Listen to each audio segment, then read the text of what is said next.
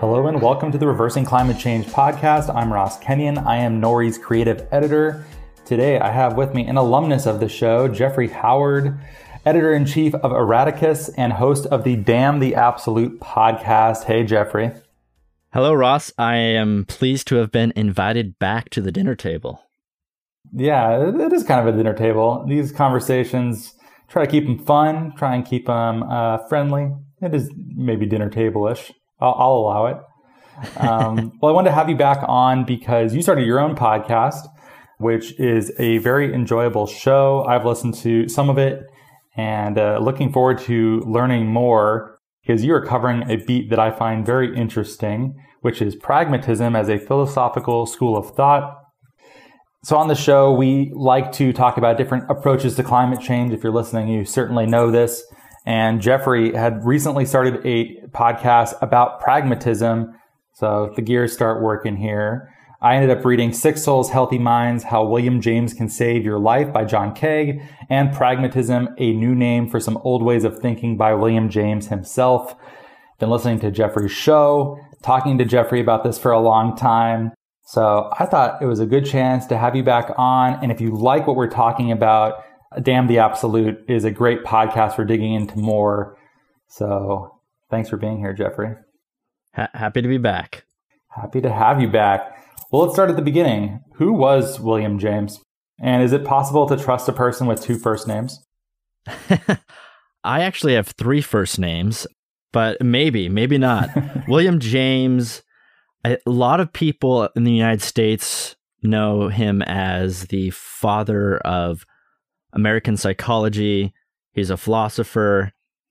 He was born in 1842, was most prominent near the end of the 1800s, died in 1910. Uh, some people know him for his book, The Varieties of Religious Experience, and he is the popularizer of pragmatism. Pragmatism is a school of thought or philosophy that William James actually didn't coin the term. That he gives credit to Charles Sanders Peirce, who is not only a childhood friend from um, they both grew up in New York, but also swam in a lot of the same social circles of other prominent figures such as American transcendentalists like Ralph Waldo Emerson, Oliver Wendell Holmes Jr. But pragmatism is a philosophy that is grew up or came to fruition around that time in reaction to a bunch of other philosophies. So when I talk about pragmatism, I think a lot of people they hear the word pragmatic or practical, and there is some semblance of the philosophy or the philosophical understanding of it in that language. But there's also this notion that people have of, oh, I'm being pragmatic when I just do whatever it takes to get the thing done that I want to achieve. And there can sometimes be this very dark coloring of the term pragmatic that is just, you don't have principles, you don't have a respect to morality. There's sort of this very instrumental Machiavellian politician quality to it that's just like they do whatever to get something done. And that's not quite really what pragmatism is about. It's funny you say that. I do not have that association when I think of someone being pragmatic or practical. Well, I think those are synonyms. Maybe they're not, but I see them as someone who just wants something to work and isn't hidebound to larger principles that you know may lead you down some wrong paths if you believe principles over direct experience or something like mm-hmm. that. And i'm sure you just found 19 things to challenge me on.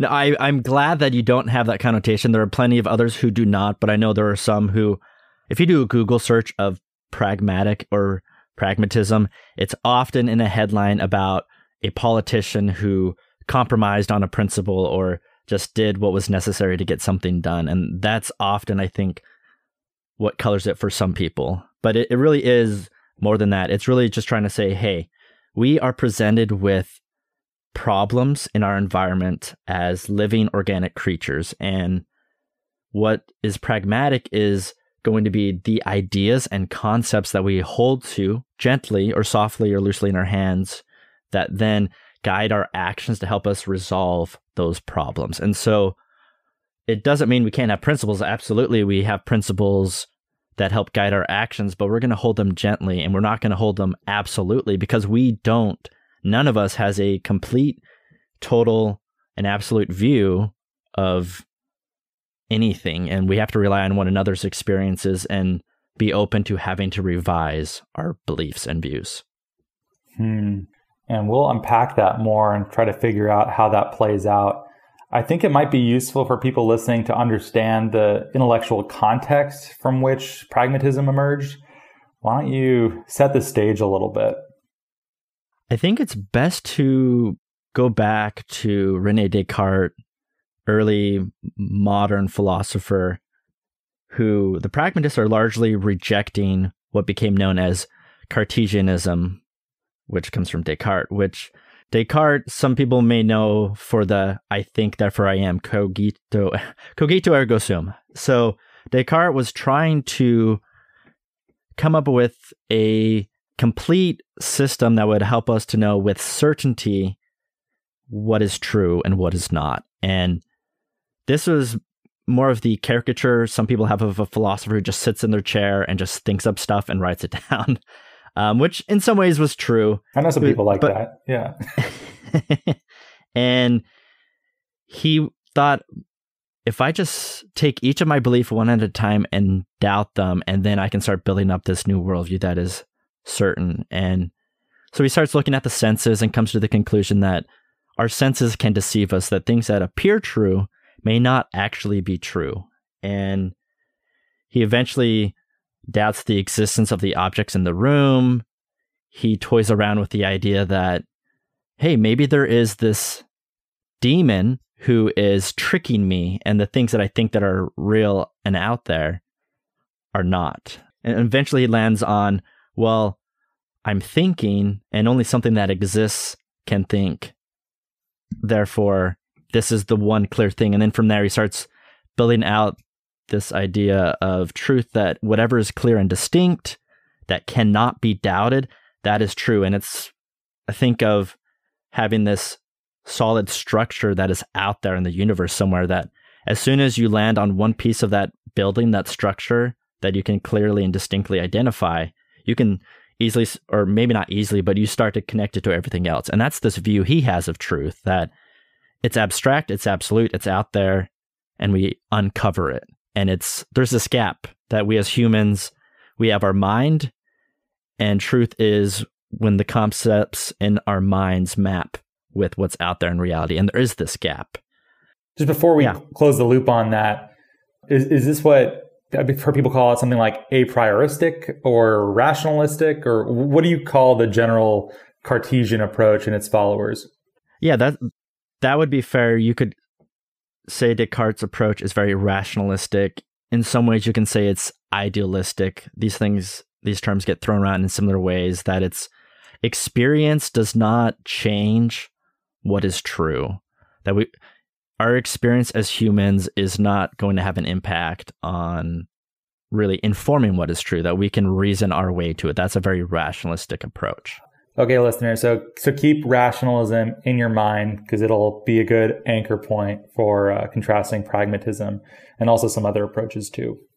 And so they're, they're reacting to that. There's another school of thought in the air that's certain type of empiricism that was popular in Britain a little bit later. Locke, David Hume, where rather than getting into some of that seemingly more metaphysical stuff, it's just the thing that's most reliable are the things that we sense. But the way they approach it is our minds are these passive receptors of sensations, things that are out there that just sort of hit us in a very atomistic way that eventually everything isn't can best be understood on an atomistic level and then it grows out from there but ultimately everything is just atoms and so the empiricists in this sense would reduce things to their material that ultimately there is this deterministic, purely materialistic world that we occupy. And that's the best way to understand and most clearly get at truth. And pragmatism comes along. Before we do that, yeah, Ross. Sorry, I keep I keep doing that to you, but that's okay. I just want to give the listener like a nice nugget for um, for it. So Locke, Hume, this sort of British approach to I don't even know what you call this, uh, metaphysics perhaps, of understanding the fundamental uh, structure of reality or uh, epistemology. How do we know what we know? You're saying that sensory input is important, experience is important, and maybe there's good reasons not to trust the purely rationalistic logic or just uh, a guy in a chair theorizing. That isn't the right way to achieve knowledge within empiricism. Is that kind of correct? Yeah, I think that's a, a fair way to put it. Okay. Okay. So now, now listeners have, I'm being very deliberate here. You have rationalism and empiricism in your quiver. So it'll make more sense when Jeffrey launches into pragmatism. And I think we're on the road there now. Yeah, we, we can jump in. So in the book Pragmatism, William James is he acknowledges that what he's about to do and what I'm about to explain is very simplistic, but it's setting it up to help make a broader point that the world can be broken up into two camps, or as he says, the history of philosophy can be understood as a clash between temperaments. And what he means by that is there are these two different types of temperaments would roughly map up between these rationalists and these empiricists. And he is calling them the tender minded and the tough minded. Now, the, the tender minded are these rationalistic types who really go by these principles that are absolute and unchanging, and everything derives from those principles. They're very intellectualizing, they're idealistic, optimistic. The tender minded tend to be of a more religious bent think of people who will say like, "Oh, in the end, it all works out because God is in control." They tend to accommodate more free will. They tend to focus a bit more on the, these dogmas and creeds that are so noble and clean and pure that they cannot be defiled by our human experience in a way. And then the other are those tough minded who are these empiricists who are really focused on the facts. A tough minded person might say we are meat sacks that are partially made of stardust that's floating on this rock in the universe or something. That is like that's all it is. They're going to be tend to be maybe a little bit more pessimistic about things. It's just sort of like well that's the world you know? Tough luck. They're typically not as religious and there is that fatalism to them but also the empiricist is going to be a bit more pluralistic that they're not going to be as hung up on these more metaphysical or abstract ideologies of this is how the world is and this is how all these principles fit together. They'll just more of focus on what is immediately in front of us and let's not get too caught up beyond that. Does that track so far, Ross? Yeah, I think I think that makes sense. That's a nice place to build from. So then is pragmatism just a wrecking ball that's coming in at this point? William James presents pragmatism as a reconciler or a mediator, which my own temperament, I will say I've probably a little bit more inclined toward the tender minded, but I see pragmatism as this moderator, this diplomat between a bunch of extreme philosophies. That there are these people who just so fiercely hold something that is their ideology and beat everyone else over the head with and say, This is it, I have the truth.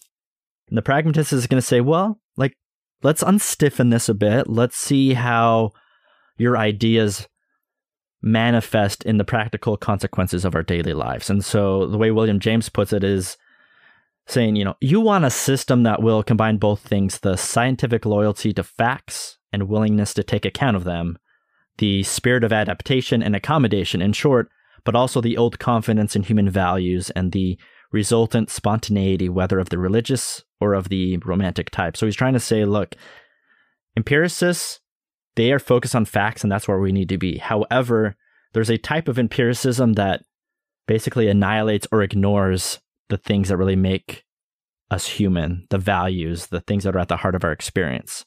But on the other side, the tender minded or the rationalists tend to sort of abhor the messiness and the muddiness of experience and say, well, that can't be true because that makes this principle that I have in my head so clear and pure sort of defile that that just can't be the way it is and so he's offering pragmatism as a way to have it on both sides in the best way possible Hmm.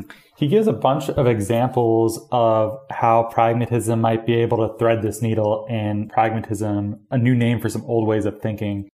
Many of these lectures, there are examples where he's saying, here are the two camps. Here's what pragmatism might say about them. And there's one in particular, I wish I could, I had it totally marked, but there's some sort of um, religious battle he's having or some metaphysical battle that these camps have been established for a very long time and it seems like his solution was what's the practical difference if we accept one of these over the others, over the other? And if the answer is not much, then maybe it doesn't matter or it collapses in on itself or something like that. Is that an accurate reading? Yeah, I think so. What pragmatism, I tend to view it in one of three ways. One, you could just sort of view it as a an orientation in the world that is about unstiffening theories, that is open minded, that is not going to out of hand dismiss an idea. There's a philosopher I was speaking with recently, David O'Hara, who's a, a Peircean scholar who talks about how someone could just say, oh, well, trees communicate with one another. And someone who may be a tough minded person might say, well, that's ridiculous. They don't think and communicate with one another. Whereas a pragmatist might say, well, hold on, let's think about that. And we're going to be a little bit more humble about as to what that means and how they communicate. And you can empirically look at the ways in which trees' roots as well as their branches can communicate each other in very chemical ways, as we understand. And it may not be exactly how we think of communicating or thinking as humans, but it may not be that far off from it. And so a pragmatist is going to soften that. That's one way to look at it. The other way is pragmatism is trying to clarify these ideas that you were talking about, where there are metaphysical discussions and debates that are so heated that the mediating quality is trying to say if we look for how this idea plays out in our lived experience, acting as if it were true, what clarification does it have? And alternatively, if Camp A has a presentation of the world and Camp B has one, and in our experience, they have the same consequences, then those ideas are either meaningless or they collapse into having the same meaning. That's a great example. I've definitely been in seminar rooms before where the debate has ended up in a space of what does it mean to communicate or its equivalent, or what does it mean to think? And that's the way of solving the problem is precisely defining this concept so as to solve this disagreement or make it possible to have a precise conversation about this disagreement, I have to say I found that tremendously boring. So there's something about pragmatism that I like because I, I felt kind of stupid in some of those spaces because I would want to sort of get a move on. But philosophy is oftentimes, at least at the you know academic graduate level, very focused on uh, precision and small procedural points and totally understanding was intended by this meaning and trying to unpack that. So there are good and bad ways of, of doing that too. Pragmatism mm-hmm. in trying to be like, oh, it doesn't really matter. What's the difference? Um, you might lose some of those conversations, some of which may actually be quite valuable. On the other hand, I don't know that temperamentally I'm the right person to do that in those rooms. so I don't know. Does that make sense, or am I um, am I just a fool? I I think it makes sense for me. You bring to mind my own experience with philosophy in general. I actually was a as an undergrad a minor in philosophy, and coincidentally, in William James's book Pragmatism, there's a story he highlights that resonates with my own. He talks about there being a, as he describes, a young man at a Western college who felt that when he entered the classroom, he had to leave behind a world and embrace another world of that philosophers talked about that did not really resemble reality, the one that you live. And that's what it was like for me. I remember in my philosophy classes that there was a lot of these sterile abstractions and these metaphysical wrestles that ultimately did not feel like they were addressing the problems that I was facing as a human being. And I think that's a fair criticism of a lot of philosophy, and especially the pragmatists are very critical of technical academic philosophy that over the last century philosophy has only become more technical and more specialized and could arguably one could say even more detached from our lived challenges. And so they're trying to say let's bring it back to the common ground of shared experience And that's where we're going to wrestle. This is true. There is quite a lot of technical philosophy still being practiced. I have to admit that was not something that I learning that was a confirmation that maybe that wasn't the best life path for me. But there are certainly a number of philosophers who make it a mission to be a public intellectual and to be doing things that are publicly accessible. The first person I thought of when I when I thought of that was Michael Sandel and his sort of uh, lecture series that have been online and been very famous, and his book "What Money Can't Buy." So this genuine engagement with the public, and I also think of other. Well, I don't, I don't know that he would qualify as a pragmatist, but I do think of there are some pragmatist intellectuals that are public facing, like Richard Rorty, I think even before I was serious about philosophy, I knew he was a big deal and was engaged in some of these discussions. Or Cornel West is also a very famous mm-hmm. uh, pragmatist. And I don't know how much his work is referenced from within the academy. I don't have a basis to judge that, but certainly in terms of his level of public engagement, these people seemingly value this quite highly. Or maybe I don't know if the sample size is big enough to generalize out from this. Does, any of that make sense, or am I, I, wrong? I think about these, and this discussion comes up a lot in academic circles, at least the ones I'm in on Twitter, where there's this talk of wanting to bring philosophy out of the academic tower and more into the public. And people have been trying this in various ways for a long time. But oftentimes, what happens is in order to become more accessible and more available to the public, a lot of the challenging ideas and the heavy amount of vocabulary and literature that comes with those aren't easily digestible for a lot of people and so a lot of things get lost and so a lot of academic philosophers are like no no no no no that that's not what that idea means. Like you just ruined what is actually being communicated here. And so I, I will challenge my own comment of what I made a moment ago of there can be a lot that is lost in trying to almost water down these really important discussions that happen in philosophical circles. But we should at least acknowledge that there's some super detached ways in which philosophy is done, especially when it's done in a way of, oh, I'm just trying to describe the way the world is. Whereas a pragmatist would say, and especially Rorty would put it, he wants philosophy to be edifying, that we do philosophy as a way of changing the world and improving our place in existence. Meliorism is a central theme in pragmatism that's just we want to improve things, make it just a little bit better, help us to solve a few more problems. That you can't just describe the world because when you're trying to describe the world, you're doing it in a way that is trying to achieve certain aims. And pragmatists are just focusing on what are our pressing needs? How can we use philosophy to help us solve those problems? The idea that in describing the world a certain way, there are unstated assumptions that lead one to certain conclusions. That strikes me as a sort of postmodern idea about how language is not neutral, that these are domains for power to be exercised in often invisible, uh, mendacious, not so nice kind of kinds of ways. God, do I even want to go this way though, Jeffrey? Do you, do you want to? we we we could. I mean, I I could offer a few thoughts on the neo-pragmatist viewpoint, which Go is ahead. mostly around Rorty, which is after the the linguistic turn, because the pragmat classical pragmatists are focused on experience, whereas postmodernism is really looking at language and how questioning whether language actually maps the language in our head corresponds with reality and what that means. So we could go that route. Well, are we ready to? At some point, we have to get to climate change. So, does it make sense to go from classical to the neo pragmatist? Here? I guess we already were talking about Rorty and West and others. So maybe maybe this is a good place to to go this far. I can touch on Dewey just a touch, and because he's sort of what's often considered the decline of pragmatism, and then it has a reemergence with Rorty and some of the other neo pragmatists near the okay. 1970s, 80s. Let me and then yeah. Let me like put a cap on my last question so the transition makes sense. Okay. But I understand that pragmatism's relationship to postmodernism and this focus on language is at least partially the turn where pragmatism went from a classical pragmatism into a sort of neo pragmatist uh, oeuvre. Is that this is my layman's understanding? Is that correct?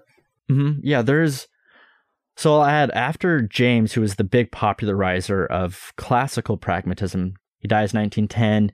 You have John Dewey, who was an even more prolific writer and he was a truly public intellectual who wrote on education, philosophy. He wanted to bring philosophy into the into society. And so he's an a social activist who a lot of pragmatist ideas manifest in the New Deal in the United States. He's who Dewey, I think of with the progressive era. Uh, John Dewey, I think, is the first person I think of.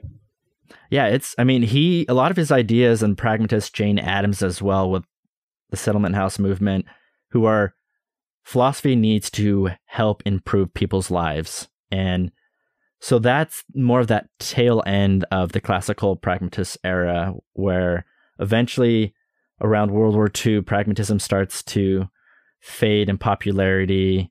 Bertrand Russell and his push in philosophy sort of takes over. And it's not until you have what is considered the linguistic turn around the mid 1900s. And after that, then you have someone, as you mentioned, Richard Rorty, who basically takes John Dewey's work and some of the postmodernists like Derrida and focuses on language and the practical consequences of language as a way of moving philosophy forward. Okay, so we're getting close to contemporary pragmatist thought. Yeah, we're like pretty close to caught up ish. Mm-hmm. Yeah, we're we're pretty close to it. So, like the very basic postmodern definition, if you're listening and you've heard people use this term and maybe aren't super familiar with it, similar to what I said about power operating through language, neutrality is a myth. Meta narratives in general are myths. Some are useful. So, no, I see that's that's a pragmatic connection right there. Mm-hmm. So, okay, I'm going to try to put the cap on some of these concepts so we can play with them and understand how they interact. Mm postmodernism, as as we were just talking about, is about how power operates through language, about how neutrality is a myth, that uh, meta narratives are a myth too. And when I think about pragmatism, I think of it as a set of ideas about what actually works. And so the connection there is clear for me of what a neo pragmatist would do with postmodern insights about language, mm-hmm. which is if I have a goal in mind how do I use language through which power is operating to achieve some of these goals that I have. Um, so it isn't it isn't taking language for granted anymore. Man, I don't know. I feel like I'm struggling on this. Is that connection there?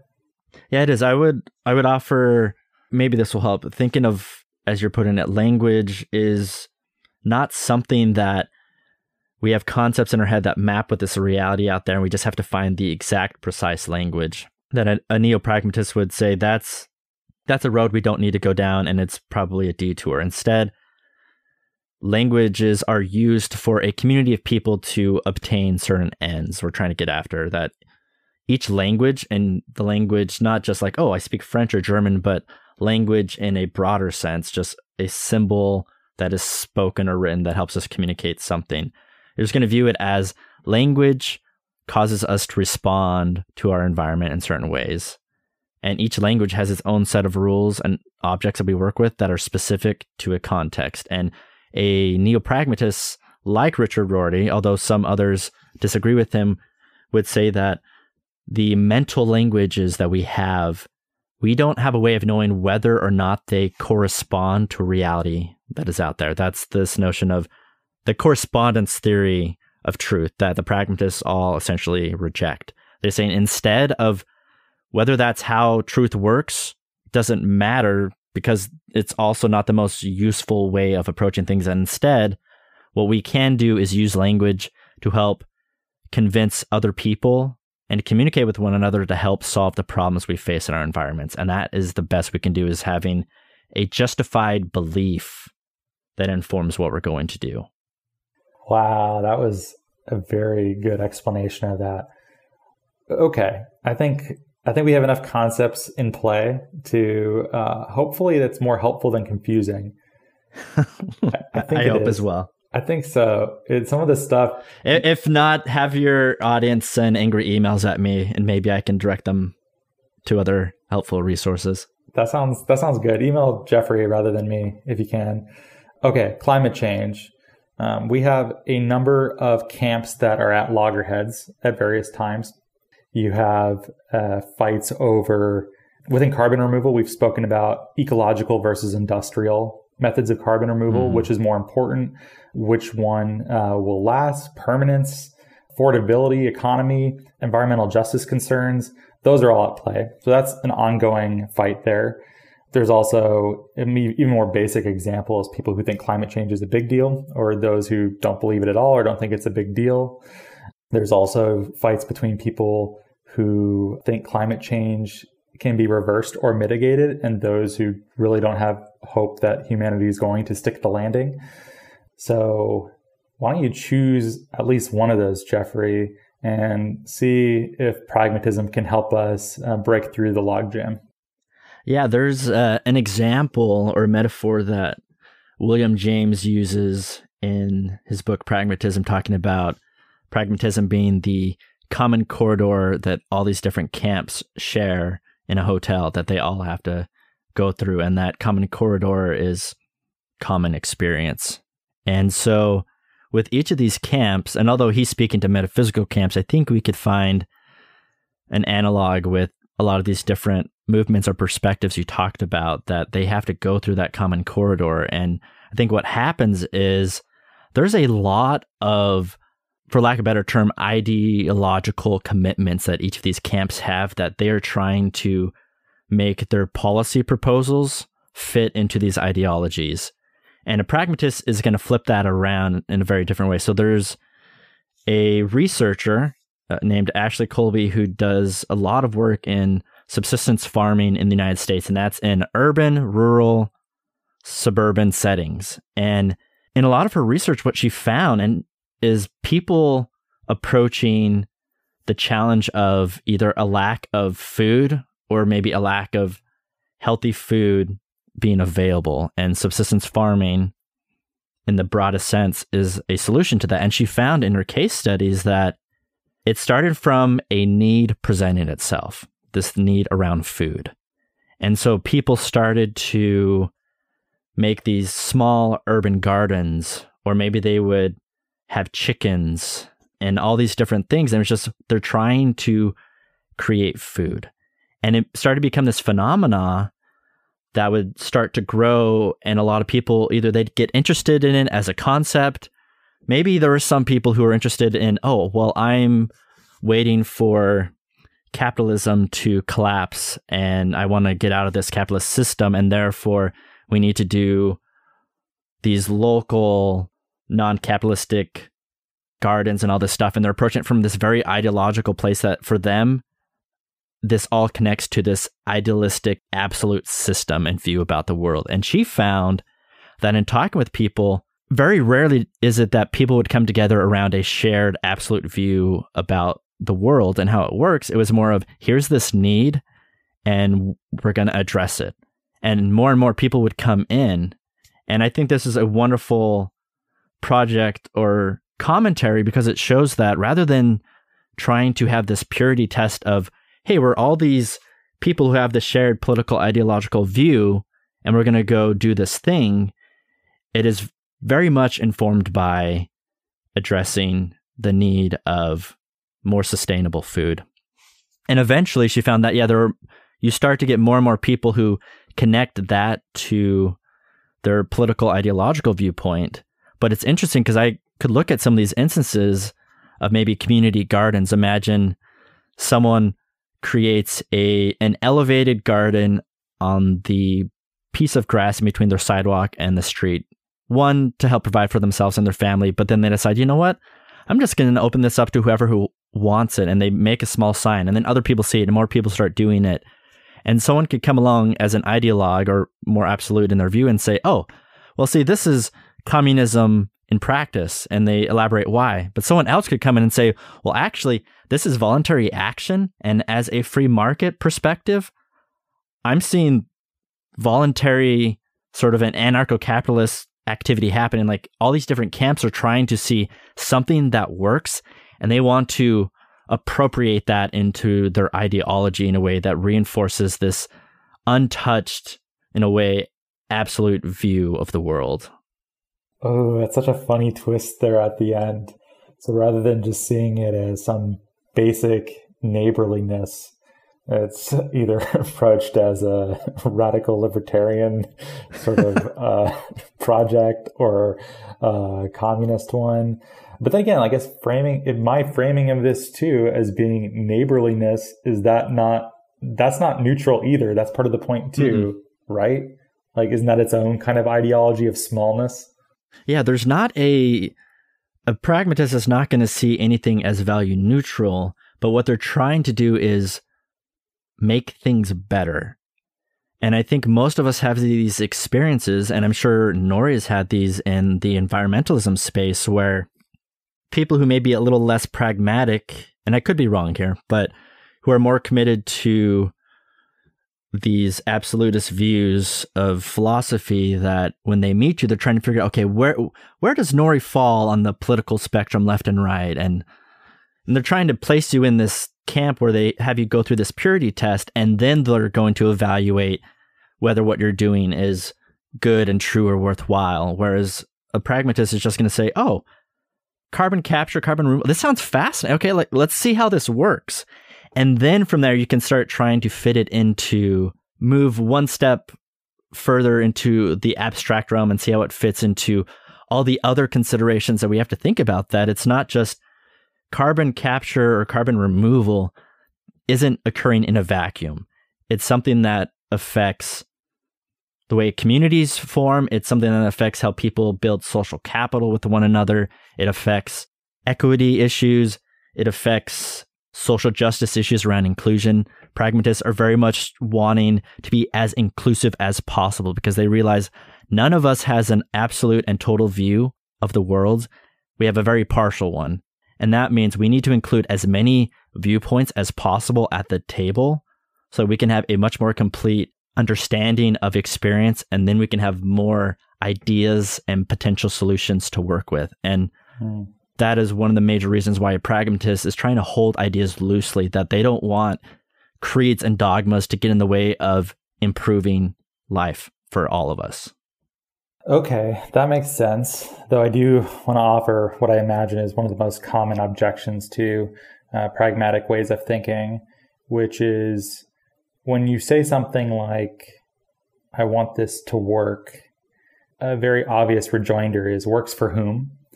So I could imagine two pragmatists disagreeing perhaps on what it means to work. I could imagine a pragmatist who thinks equality is the highest good, and I could see a pragmatist who thinks uh, freedom is the highest good. One, are they even allowed to hold principles tightly like that? Or how do they negotiate between these competing conceptions of the good? In which case, that's the most basic understanding of ethics and, and mm-hmm. like applied philosophy that there probably is. So, did pragmatism even get us anywhere?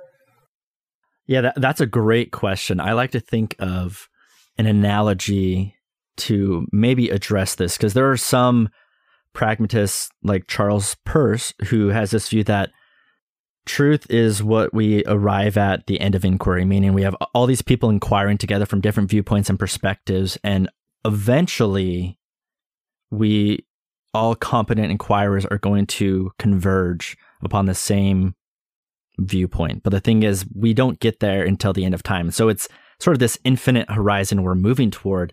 But we do see generalities and patterns that even though the universe or the world is constantly changing and it's not static, there are things we can rely on. And that's a Peircean view of it. James, on the other hand, might take a slightly more pluralistic view that there's a plurality of truths. So, this metaphor I think about is envision there's this massive table with all these different dishes and plates of food on there, and you are standing near it and there's this gap between you and this dinner table and you're looking at it and you go, oh, well, that looks like this salad I made the other day. That looks like a dish I grew up eating. That looks unfamiliar, but I think that's a tomato on there. And you're looking at it, trying to piece together what matches with your your own experience. A pragmatist is then going to approach the table, and each person you want them to come to the table and they're going to try out some of the food. You'll find out which foods are nutritious for you, which ones taste better than others. But the thing is, what might be nutritious for me might not be nutritious for another person, or what might taste good to me might not taste good to another person. Maybe I have an allergy. Maybe I'm not able to produce a certain nutrient, etc. And so at this table, we have these community of inquirers who their experience is eating the food or seeing someone else eat it and realize, oh, that seems poison because it killed John, Kathy, and Susan. I'm not going to touch that. And so that's where you, that's in that experimental space that pragmatists are trying to meet that there is this realm in which there's some individual considerations to account for but there's also seems to be a lot of generalizable patterns and things that we can find and so the pragmatists are trying to remain open to the views of other people does, does that clarify maybe a little bit it does somewhat and in aggregate it makes sense i've read books like Scott E. Page's work on complexity theory and about diversity within organizations. And I do think, given uh, how many ways there are to look at problems in general, the more frameworks you hold individually or within an organization trying to achieve something, you know, there are dysfunctional versions of that for sure, both individually and collectively. But in general, I think that it often makes for a much more robust organization, society, uh, or even just personal intellect. So that makes sense but I don't know where it gets us on the smaller scale. Like, if you and I disagree, how do we solve problems? Or is it that we should zoom out and trust our neighbors more, broaden the conversation? How do, how do we disagree with each other?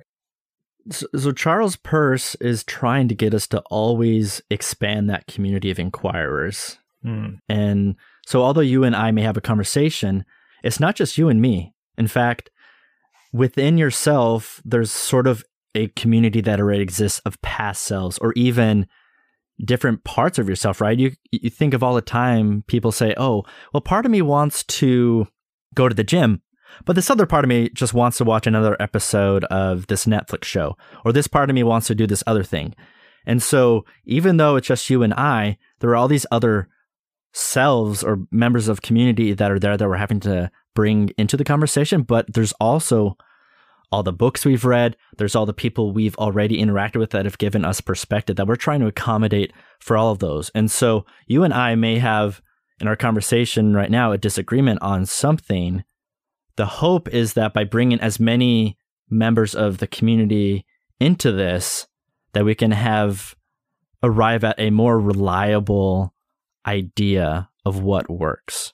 But ultimately, we're moving forward all the time and what we think is true and maybe you and I settle on something such as carbon removal is a great idea but we have to hold that tentatively because that as we have more experiences we may find out that that is a suboptimal solution to addressing climate change so sometimes it may not offer the most clarity but it's an improvement upon me coming to the table and saying here's what my environmentalist Bible says, and you come to the table with yours and say, this is what mine says, see? And we're trying to beat each other over the head with it. And these sort of resembling uh, religious wars, and it's not the best way to go about solving things. Hmm. I think in general that is wise, though I can also, you know, again, see dysfunctional versions of it. In particular, the classic joke a camel is a horse drawn by a committee. Have you ever heard that one? I have. So, like, I can imagine, you know, you have too many stakeholders in some cases, and instead that ends up hobbling the design or the outcome because everyone had to be consulted and taken into account in certain ways that may not have been appropriate or may not have been justified. And then everyone ended up worse off as a result. Uh, I'm sure you've been in meetings where everyone has to have their say. And you're like, oh, okay, like this, none of this helped anything. Um, so I guess What do we do with something like that? Or is that just the risk of, of having a giant collectivity of, or what did, what did Peirce call it? What did you say? A community the of community of inquirers uh-huh. is a very important term for him. So then the question I, I suppose is also just goes back to at least Plato of who's making decisions in groups and are you uh, how are you drawing these lines around who gets to be an inquirer or not? I don't know. Do, do pragmatists talk about that, or am I just yeah? Flailing? It's it's a difficult one. This is something I've I've spoken with a handful of people about. Is this democratic ethos that is central to, to pragmatism? A lot of people may not know this, but very much at the heart of what pragmatism is trying to do is trying to be as inclusive and reflective of everyone else's experiences as possible. But you're right. There can be this notion of too many cooks in the kitchen, or it takes so long to deliberate that the time to act is past. And I think a pragmatist could look at that and say, well, there are certain times in which we can't just sit down and have a million people have a Zoom call. like sometimes the best outcome is going to be having certain people offer insight on one thing. Another tension I think that is aware to a lot of people listening would be that of, and it's a tension in democracy in general, is that between the populace and alleged experts, and that do experts have a privileged perspective on the respective fields? And in some ways, that might be true, but in other ways, there are ways in which an expert is going to be blind. And that is why we want to bring other people to the table. And I think some of these conversations happen a lot in circles around equity and representation, where if everyone at the boardroom table is of the same racial background, same elite college education, list off a whole bunch of traits and they're the same, you are going to miss out on a lot of knowledge and perspectives that will actually help solve problems that you could not have solved otherwise. And so I don't have a simple answer. All I can say is pragmatism is very closely connected to action. And there's an acknowledgement that deliberation is great, but there is a degree at which you have to say we need to act. And that's why we can't just deliberate forever around what are the best solutions to climate change. We need thousands and thousands of small experiments everywhere happening, and we need to have everyone communicating and talking to one another and sharing their knowledge. And with all that happening, we can start to coalesce around the ideas that tend to work the best. Framing this is a bit challenging, and it might be a limitation of the left right paradigm that I'm imposing upon it. But so, okay, set that aside. That's totally possible what's happening now. I like the idea of subsidiarity. I think it's important. I think there's good reasons that both the right and the left appreciate it in their own ways. And I like the idea of an experimental orientation against having extremely fixed ideas about how things should look and how they should apply for not merely your street or your community, but for hundreds of millions or the entire world. Mm-hmm. I think in some case, like another old joke is uh, the best way to, to disqualify someone for president, the presidency, is if they want to be president because they think that they should lead hundreds of millions of people. You're like, yeah, mm-hmm. there's just uh, an amount of hubris built into that assumption that should uh, disqualify someone in some way. But okay, this is a long way of saying, does pragmatism have a politics beyond this sort of meta political decision making diversity helps us see better approach? Like, are there conservative pragmatists even though its DNA is clearly progressive from where it mm-hmm. emerged from intellectually? That is a fantastic question.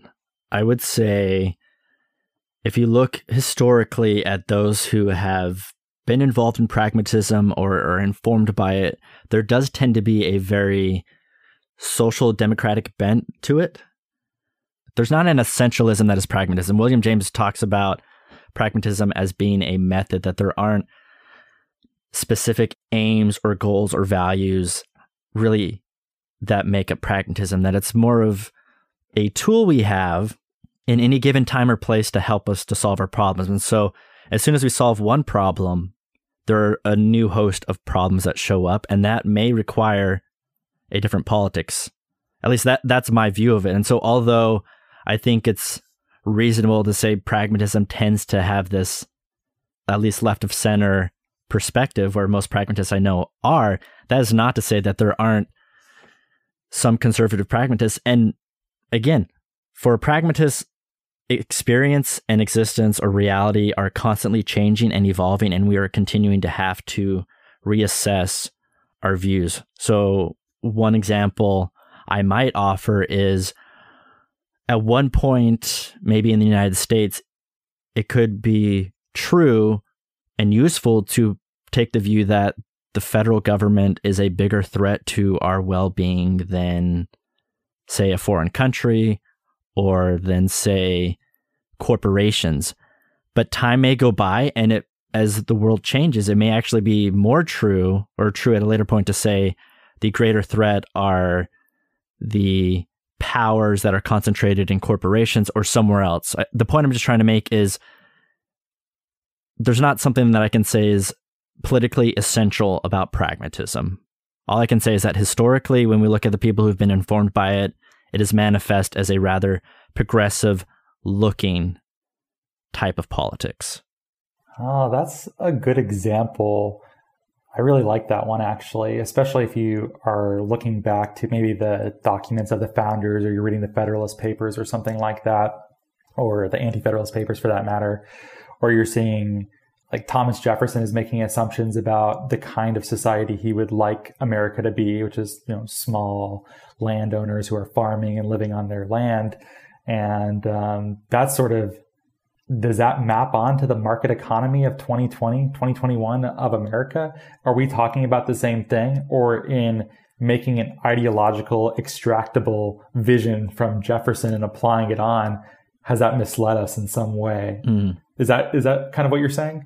I think so. I I think there is a tendency, especially in, I think it's fair to say in more conservative, broadly understood camps that to see previous political theorists and thinkers, including those who are quote unquote under the umbrella of the founding fathers, that there's this unchanged, like they found this truth and we need to hold to that and their original intent. And a pragmatist is going to say, what's in those documents and in their views are a lot of accumulated truths and wisdoms that have produced some very useful results. However, the world continues to change. We continue to find new ways of doing things, new ideas come out, and we need to be open to revising and changing those. And that what was true 100 years ago may not be true today. I think to pull it from a a political lens into more science, I think of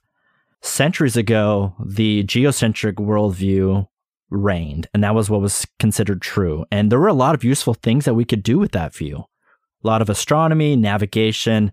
There were even social and moral political ramifications for that that were quite useful.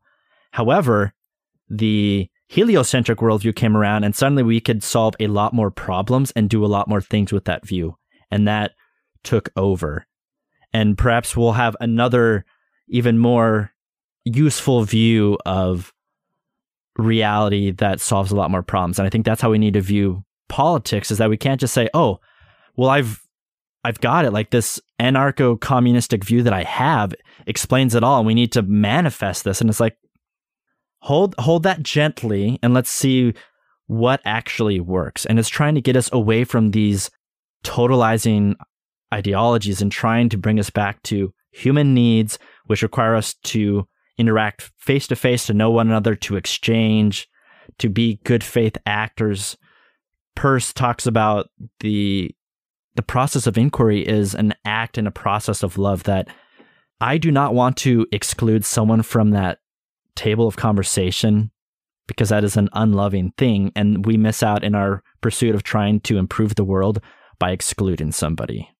And so politically, we need to keep that discourse as open as possible so we can find better ways of addressing the challenges we face as humans.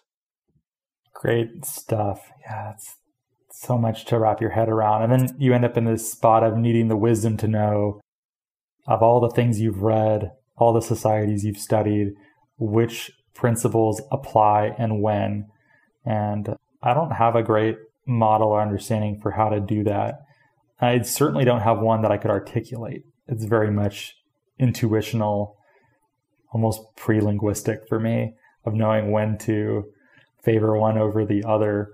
I think maybe a way I can cut myself some slack is by saying the mere willingness to do that is maybe on the correct road to applying pragmatic thought in a marginally responsible kind of way.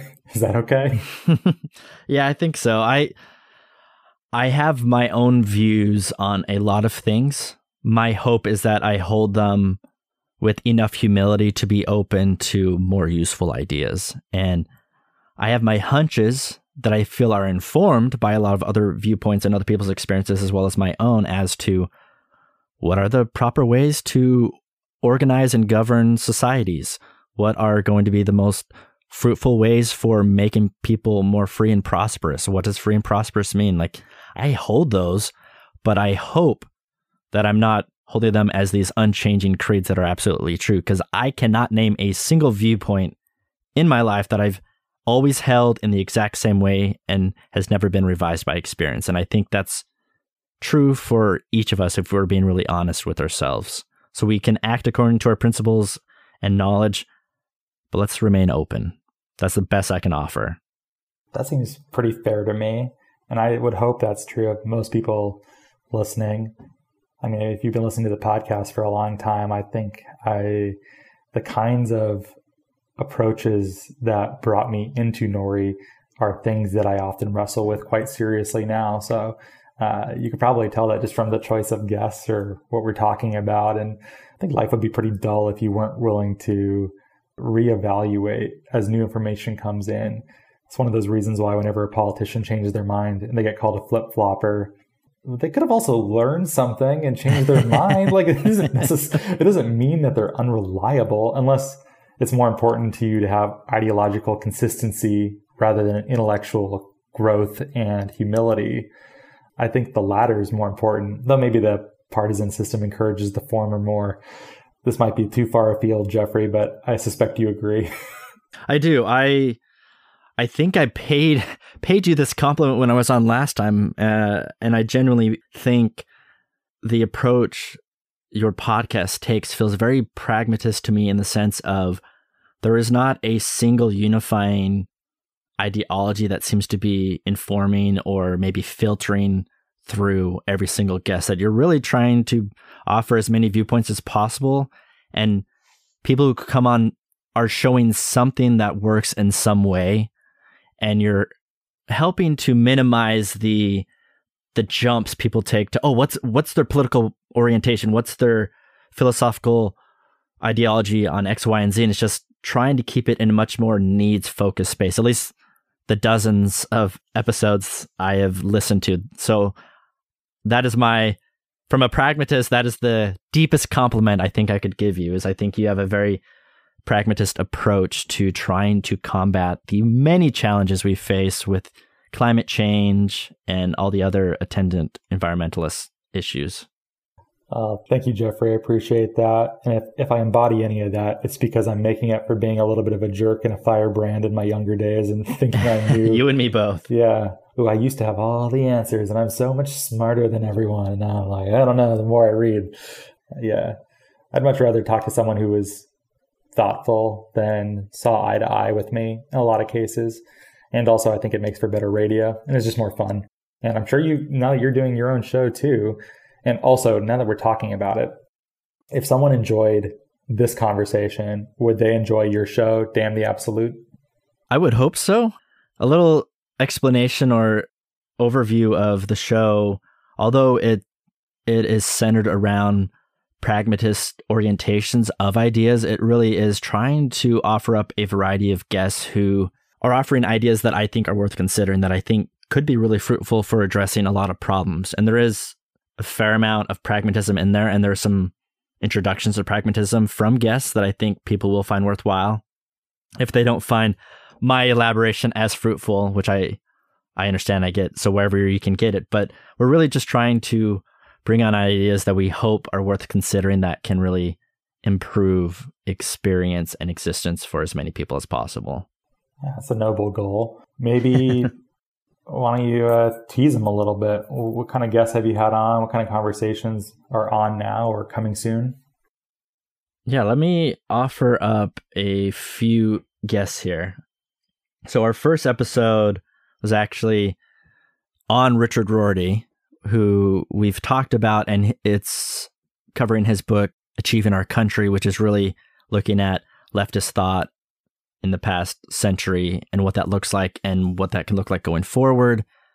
I've recently I mentioned David O'Hara who speaks about Charles Peirce and I think he offers a beautiful presentation of what pragmatism can mean especially as an act of love. That's an episode that will be coming out in the next couple weeks. We also have an episode on politics of uncertainty where what does it look like to build a political worldview where embracing and maybe even celebrating and acknowledging the uncertainty of life is your starting point. So rather than starting from values of equality or freedom or some of these other broadly liberal values, you start from everything's uncertain. Uncertainty is actually a good thing to value. What might a politics look like? So those are just a few episodes to tease, I suppose. I'm intrigued by all of those, and I've either listened to them or will soon. So uh, you should check it out. Go go listen to another podcast. Stretch your brain a little bit. You've heard enough of me. If you've been listening for a while, you've, you've got enough. go listen to Jeffrey for a while. yeah. Well, Jeffrey, thanks so much. And then also, we should steer people to Erraticus, which is the online publication that you curate. Yeah, Erraticus, we are the producers of the podcast Damn the Absolute, and we have a variety of essays in a similar spirit that are just trying to offer up ideas that we hope will have a real world impact in somebody else's life that are not just merely interesting. Well, terrific. Links to all of those things are in the show notes. Please go check it out. Support our uh, lovely podcast alumni as they come on and share updates with what they're doing. And thanks so much for being here, Jeffrey. Thanks again, Ross. It's always a pleasure, my friend. Yeah, that was a lot of fun. We got into some good territory. Uh, and if you like the show, Thanks for listening. And you could help the show a lot by rating and reviewing us on iTunes, now called Apple Podcasts. If you open up the podcast app on your iPhone, um, pull up the show, give us five stars if you think that we deserve it, write us a nice review. It helps a lot in getting this content to more people. Hey, and thanks so much for listening. It's been wow, more than three years now, and I'm so grateful you're here with me. So thank you so much.